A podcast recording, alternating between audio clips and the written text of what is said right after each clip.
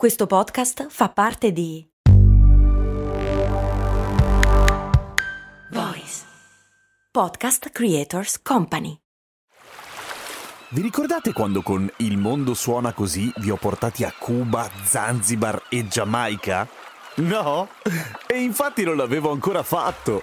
Per fortuna è uscita la nuova stagione di Il mondo suona così, il podcast di viaggi dove vi porto in giro per il pianeta tirandovi per le orecchie. Nel senso che sei arrabbiato? Ma no, nel senso dei suoni, capito? Orecchie, udito. Ah, ho capito. Sei simpatico. Il mondo suona così, una produzione voice in collaborazione con Eden Viaggi. Grazie a Daniel e Rossella, gli ultimi due patroni iscritti a patreon.com slash cose molto umane. Mi chiede la Sabri, i sogni risentono degli stimoli esterni per la serie cose molto tenere? Ad esempio, se faccio un incubo e il mio compagno capisce che sono agitata, mi accarezza e mi calmo. Oh.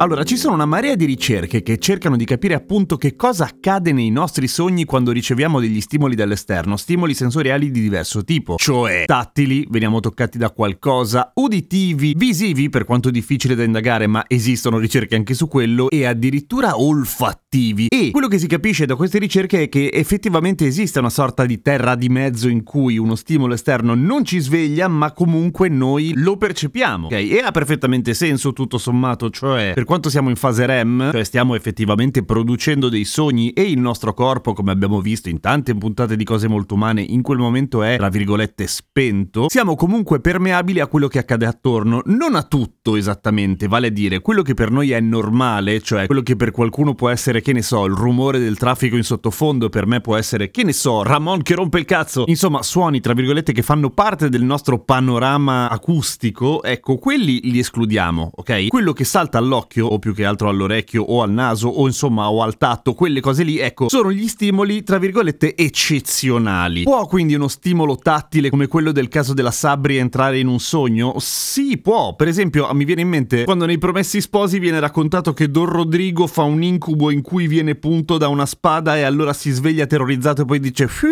era solo un incubo e poi si guarda dove era stato punto e in realtà ha il bubone della peste quindi sa che sta per morire male. Minchia che citazione, Fra, ne sai a pacchi. O più banalmente un esempio personale che magari ho raccontato mille volte perché sono ormai anziano e racconto sempre le stesse cose, di quando il suono della sveglia mi triggerava una sorta di incubo in cui in realtà ero in radio e suonava la sirena di quando c'è un buco in onda. Sì, le radio hanno una sirena di quando c'è un buco in onda. Cioè quando per qualche ragione le trasmissioni si interrompono perché qualcuno, che ne so, abbassa il volume senza far partire la musica. E mi svegliavo terrorizzato pensando di star facendo una grossa cazzata in radio. La cosa interessante però è che non si capisce bene in che modo alcuni stimoli vengano integrati all'interno della narrazione del sogno, tipo appunto Don Rodrigo, appunto io che mi svegliavo pensando di essere in radio e di star facendo una cazzata invece era solo la sveglia, o semplicemente come in qualche modo condizionano, tra virgolette, lo stato d'animo del sogno. Per esempio, nelle ricerche fatte sugli stimoli olfattivi, a dei poveri pazienti